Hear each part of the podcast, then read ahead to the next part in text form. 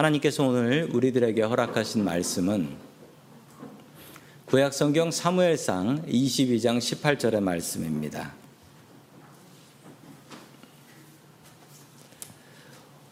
왕이 도액에게 이르되 너는 돌아가서 제사장들을 죽이라 하매 에돔 사람 도액이 돌아가서 제사장들을 쳐서 그날에 세마포 에봇 입은 자 85명을 죽였고 아멘. 하나님께서 우리와 함께 하시며 말씀 주심을 감사드립니다. 아멘. 자, 우리 옆에 계신 분들과 인사 나누겠습니다. 반갑습니다. 반갑습니다. 인사 나누겠습니다. 자, 오늘 기회주의자와 원칙주의자라는 제목을 가지고 하나님의 말씀을 증거하겠습니다. 어떤 고집이 센, 아주 고집이 센 며느리가 있었답니다. 생선을 구워오는데 생선을 한쪽만 태워가지고 구워오는 거예요. 그 시아버지가 이 고집 센 며느리한테 한마디를 했습니다. 조심스럽게. 며느리야, 생선을 양쪽을 다 구워야지 한쪽만 구우면 어떡하냐. 그랬더니 이 고집 센 며느리는 이렇게 얘기했답니다. 냅두세요. 지가 뜨거우면 알아서 들어 눕겠죠. 정말 고집센 며느리입니다. 오늘 하나님의 말씀에도 고집센 사람이 나오는데요. 이 고집을 어떻게 꺾을 수 있을까요?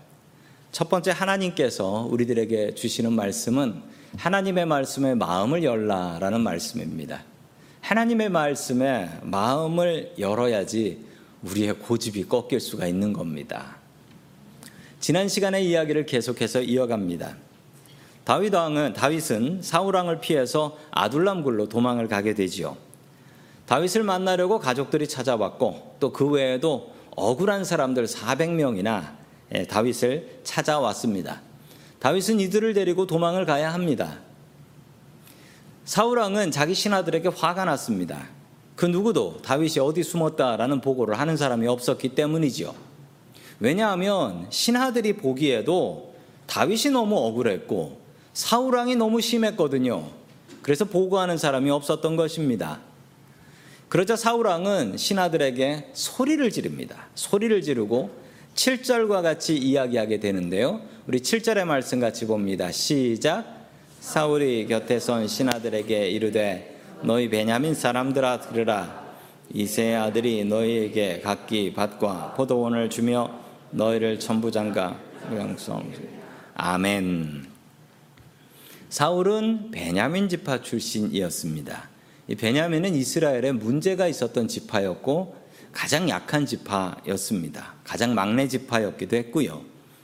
사사기에 보면 요 앞에 나오는 사사기에 보면 베냐민 지파가 이스라엘 전체를 상대를 해서 전쟁을 치릅니다. 그리고 완전히 멸망할 지경까지 가게 되지요. 사울 왕의 미션은 자신은 무너진 베냐민 지파를 바로 세우겠다라는 뜻을 가지고 있었고 그래서 사울은 자신의 신하들도 베냐민 지파 사람들로 세웠던 것을 오늘 말씀을 통해서 알 수가 있습니다. 그리고 사울 왕은 지역 감정을 부추기고 있습니다. 다윗은 유다 지파라서 너희들을 써주지 않을 것이고 너희들에게 땅과 밭을 주지 않을 것이다라고 이야기를 하지요. 예나 지금이나 정치인들은 이 지역 감정을 잘 이용해 먹는 것 같습니다. 지역 감정에 속지 마십시오. 지역 감정 따라서 사울을 따랐던 사람들은 모두 망했습니다. 우리는 지역 감정이 아니라 하나님의 뜻과 말씀을 따르는 사람들입니다. 자, 계속해서 사무엘상 22장 9절의 말씀 같이 봅니다. 시작. 그때 에돔 사람 도액이 사울의 신하 중에 섰더니 대답하여 이르되 이세 아들이 노베 와서 아히두베 아들 아히멜렉에게 이른 것을 내가 보았는데 아멘. 그때 에돔 사람 도액이 사울한테 고자질을 합니다. 아히멜렉 제사장이 다윗에게 먹을 것과 무기를 주는 것을 제 두 눈으로 똑똑히, 똑똑히 봤습니다. 이 얘기를 들은 사울 왕은 화가 나가지고 바로 아히멜렉에게 달려가게 되지요. 사실 아히멜렉은 지난 시간에도 보았지만 다윗에게 속았습니다. 다윗에게 물어보니까 다윗이 거짓말을 했지요. 사울 왕의 특별 명령을 받고 지금 작전 중입니다. 라고 아히멜렉을 속여서 도움을 받았습니다. 아히멜렉도 억울하게 다윗에게 속은 것이죠. 뭐 이걸 잘 설명하게 되면 다윗은 아히멜렉은 사울에게 혼날 일 없을 것입니다. 그런데 아히멜렉이 그런 사람이 아니었어요. 자, 계속해서 14절 말씀 같이 봅니다. 시작. 아히멜렉이 왕에게 대답하여 이르되 왕의 모든 신하 중에 다윗같이 충실한 자가 누구인지요? 그는 왕의 사위도 되고 왕의 호위도 되고 왕실에서 존귀한 자가 아니니까 아멘. 아히멜렉은 왕에게 바른 말을 전합니다. 자기의 목숨을 걸고 사울 왕에게 바른 말 충언을 했던 것이죠. 다윗은 사울 왕의 사위 아닙니까?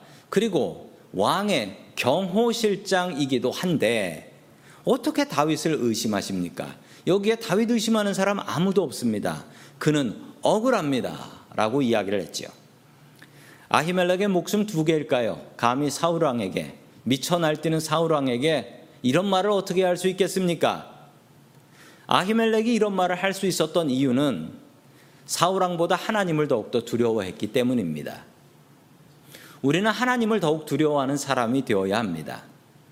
하나님의 음성에 귀를 기울이고 세상 어떤 소리보다도 하나님의 음성을 더욱더 두려워하는 저와 성도님들 될 수 있기를 주의 이름으로 축원합니다. 아멘.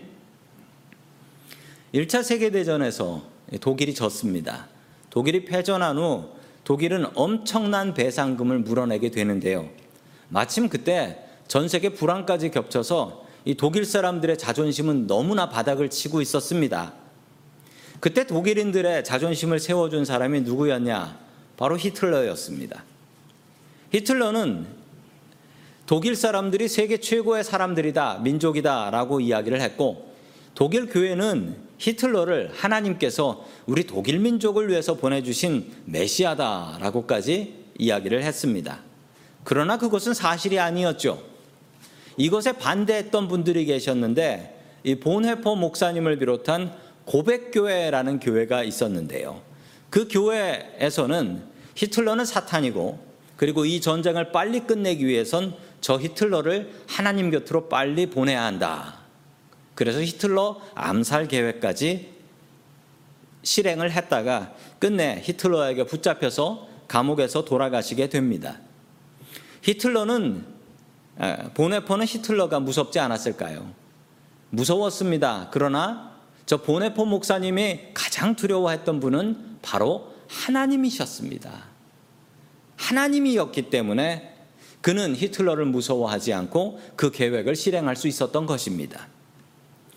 아히멜렉 제사장의 말은 하나님께서 사울에게 하는 그런 말씀이었습니다.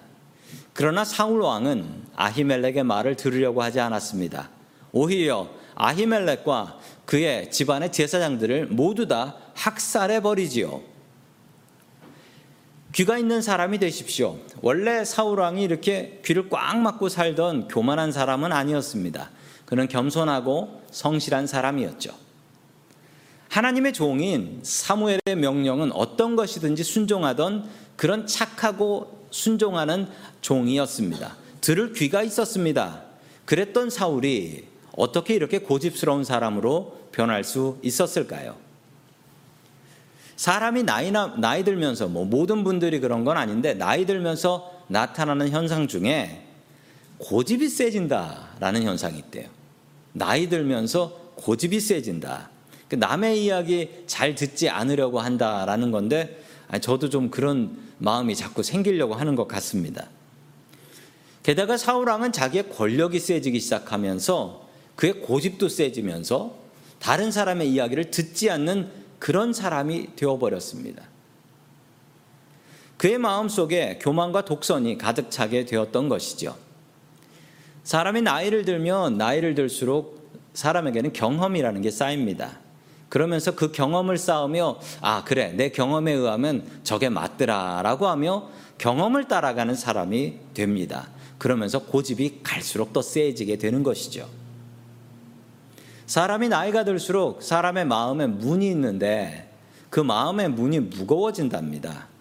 무거워져서 이 마음의 문이 잘 열리지도 않고 닫히지도 않는다고 해요.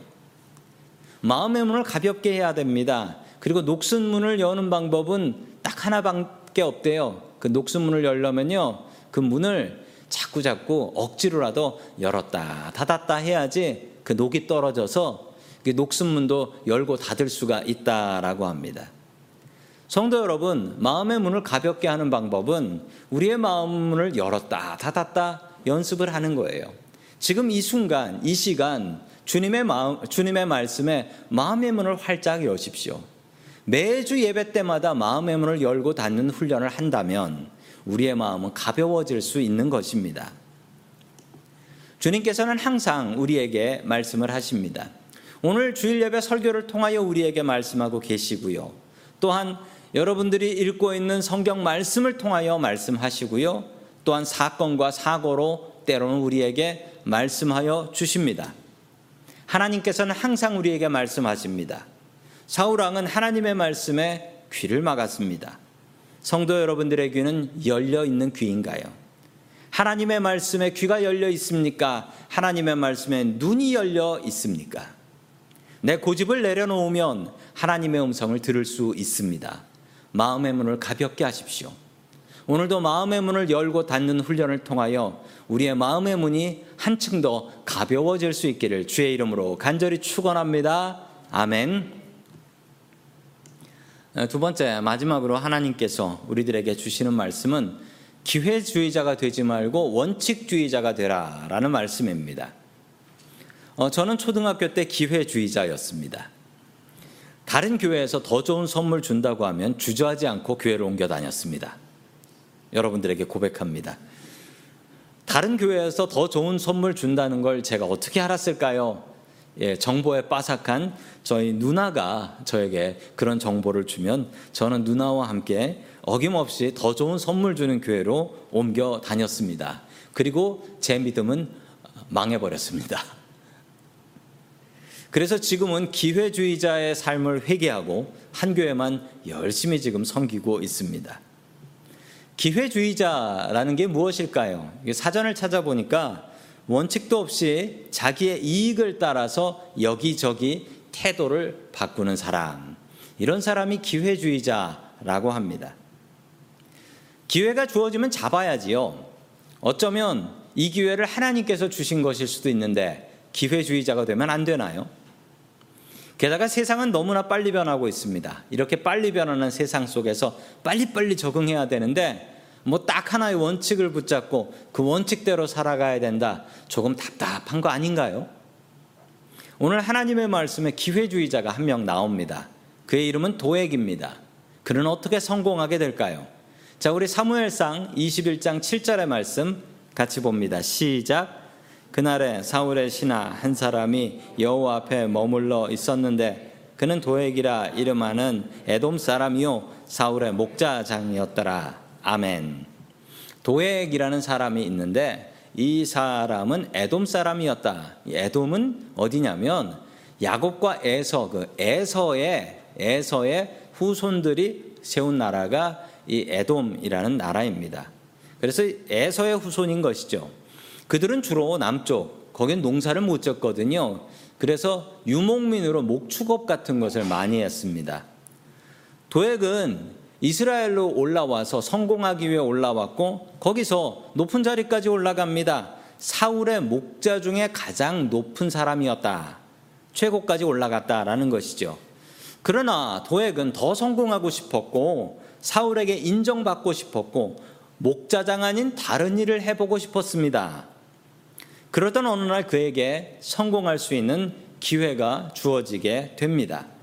자, 우리 사무엘상 22장 9절의 말씀을 같이 봅니다. 시작. 그때 에돔 사람 도액이 사울의 신하 중에 섰더니 대답하여 이르되 이세 아들이 노베 와서 아히두베 아들 아히멜렉에게 이른 것을 내가 보았는데 아멘. 도액은 사울왕에게 자신이 직접 본 내용을 그냥 보고합니다. 아히멜렉 제사장이 사울왕을 배신하고 다윗에게 음식과 무기를 줬습니다라는 보고였습니다. 그 도에게 보고를 받은 사울왕은 너무나 화가 나서 아히멜렉에게 달려가 이 내용을 확인합니다. 내용을 확인한 사울왕은 더 화가 났습니다. 왜냐하면 아히멜렉이 사울왕을 책망하는 말을 했기 때문입니다. 사울왕은 바른 소리를 들을 귀가 없었습니다. 사울왕은 너무나 화가 나서 아히멜렉과 그의 제사장들을 모두 다 학살하라 라고 명령을 내렸지요. 그러나 그 누구도 하나님의 제사장을 죽이려고 하지 않았습니다. 왜냐하면 하나님의 사람을 함부로 건드리게 되면 하나님께서 벌 주실 것이다 라는 믿음이 있었기 때문입니다. 바로 그때 도액이 나서게 됩니다. 자, 계속해서 18절 말씀 같이 봅니다. 시작. 왕이 도액에게 이르되 너는 돌아가서 제사장들을 죽이라 하매 에돔 사람 도액이 돌아서서 제사장들을 쳐서 그날에 세마포 에봇 입은 자 85명을 죽였고 아멘. 사울의 경비병들은 사울의 명령에 순종하지 않았습니다. 그러자 사울은 화가 나서 너 이방인 너 도액 네가 죽여라 라고 하니 도액은 그것을 기회다고 생각했습니다. 이제 목자 생활 끝낼 수 있고 나는 더 성공할 수 있다라고 생각하며 도액은 주저없이 제사장들 85명을 혼자서 한 자리에서 죽이게 됩니다. 억울한 사람 죽여서 사울에게 인정받고 출세하기 위해서 도액은 제사장들을 학살했던 것이죠. 1950년 서울에서 있었던 일입니다. 한국 전쟁이 발발하고 북한에서 공산군들이 내려오기 시작했습니다. 서울에 있었던 당시 영락교회 장로님들은 이북에서 피난 오신 분들이라 공산당을 너무 잘 알고 있었습니다. 담임 목사이신 한경진 목사님에게 목사님 피난 가세요. 공산당들은 목사님들 죽입니다. 그러니까 목사님들 피, 피난 가셔야 됩니다. 라고 이야기를 했습니다. 그러며 장로님이 이렇게 얘기하셨어요. 목사님, 교회는 장로들이 지킬 테니 목사님은 교인들하고 피난 가세요. 이렇게 얘기했어요. 그 당시 교회를 지키셨던 김흥락 장로님이라는 분이 계셨는데 마지막까지 교회를 지키시다가 공산당에게 붙잡혀 가서 그 예배당 바로 옆에 있는 공터에서 총에 맞아서 순교를 하시게 됩니다. 제가 영락교회 섬길 때도 보면 예배당 바로 앞에 저 순교 기념비가 있어서 예배를 드리고 꼭 나오면 저 비석을 보며 아, 김흥락 장로님이 목숨으로 지키신 교회구나 라고 감격했던 기억이 지금도 납니다. 아버지 돌아가시고 아들 둘은 어떻게 컸을까요? 저 장로님의 아들 둘은 아버지의 믿음을 본받아 한 분은 포항공대 교수님이 되셨고 또 한 분은 숭실대학교의 교수님이 되셨습니다. 터툴리안이란 신학자는 이렇게 얘기했습니다. 순교자의 피가 교회의 씨앗이다. 한국 교회의 기초는 이런 순교자들의 피 위에 세워져 있습니다. 이후에 도액은 어떻게 되었을까요? 성경의 도액에 대한 이야기는 더 이상 나오지 않습니다. 도액만 사울왕의 명령에 순종했으니 도액은 사울에게 인정받아 성공했겠죠. 그러나 그의 성공은 영원하지 않았습니다. 왜냐하면 그는 기회주의자였기 때문이지요. 도액에 대한 기록은 딱 하나 시편에서 나오고 있습니다. 우리 시편 52편 1절의 말씀을 같이 봅니다. 시작 다윗의 마스길 인도자를 따라 부르는 노래 에도민 도액이 사울에게 다윗이 아힘엘렉의 집에 왔다고 그에게 말하던 때에 포악한 자여 내가 어찌하여 악한 계획을 스스로 자랑하는가 하나님의 인자심은 항상 있도다 아멘 다윗의 시에 도액이 멸망할 것을 기록합니다 사울의 시대가 망하면서 도액도 같이 망하게 되지요 기회주의자는 영원하지 못합니다 도액과 반대로 다윗은 원칙주의자였습니다. 원칙주의자였던 그가 제일 싫어했던 사람들은 기회주의자였습니다. 기회주의자들은 용서하지 않았습니다. 다윗은 기회보다 원칙을 중요하게 생각했습니다. 그가 억울하게 사울에게 도망 다니고 피난 다니면서 이 억울한 고통을 끝낼 수 있는 기회가 몇 번 있었지요. 그러나 그는 그 기회를 잡지 않았습니다. 왜냐하면 그는 원칙주의자였기 때문이지요. 하나님께서 세운 사람은 하나님께서 책임지신다. 그러니 사람은 손대지 않는다. 라는 믿음이라는 원칙이 있었습니다. 다윗은 원칙주의자였습니다. 그가 성공했던 이유는 그가 원칙을 고수하며 살았기 때문입니다. 지난 주일에 학부모 세미나를 했습니다. 두 시간 정도 되는 긴 시간 동안 학부모님들이 진지하게 참여해 주셨지요. 그리고 설문조사에 참여해 주신 성도 여러분들에게도 감사를 드립니다. 그 설문 내용을 읽으면서 제 마음이 참 아프더라고요. 거기에 우리의 자녀들이 했던 이야기들이 여러 개가 나와 있었습니다. 그 이야기 중에 몇 가지가 있는데 자세한 내용은 제가 컬럼으로 계속해서 소개를 해드리도록 하겠습니다. 자녀들을 압박하지 마세요. 자녀들에게 프레셔 주지 말라는 거예요. 자녀들의 이야기를 좀 들어주세요. 그리고 자녀들이 실수하는 것 그냥 좀 두고 봐 주세요. 라는 이야기들을 들으면서 제 마음이 참 아프더라고요. 이게 사실 저의 모습이기도 하기 때문입니다. 세미나를 마치며 부모님들이 내린 결론은 아, 부모는 원칙주의자가 되어야 한다. 라는 것이었습니다.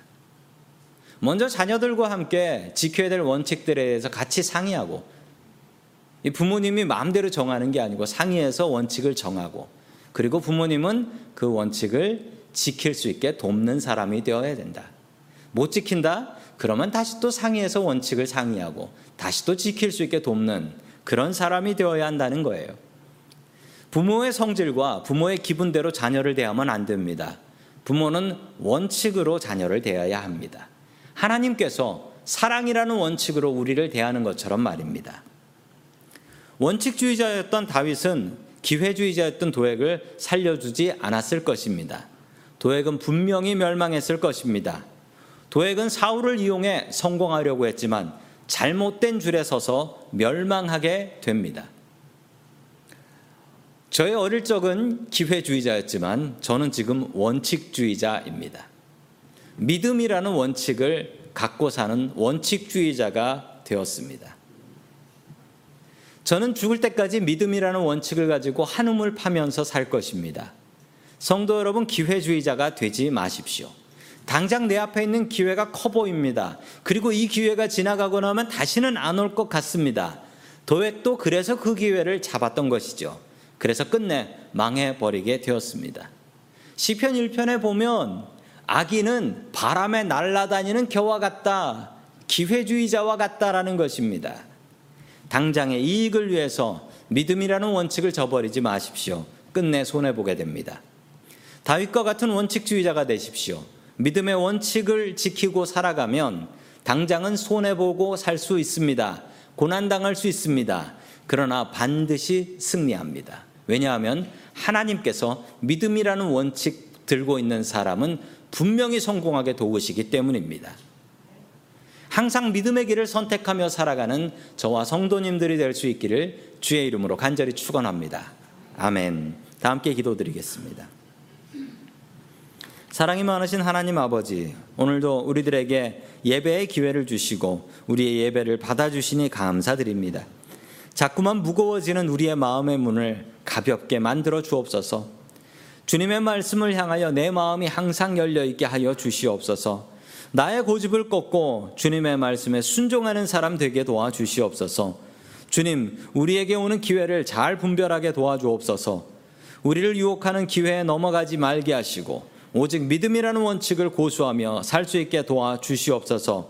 도액과 같은 기회주의자가 되지 말게 하시고 다윗처럼 하나님의 말씀을 붙잡고 살게 하여 주시옵소서.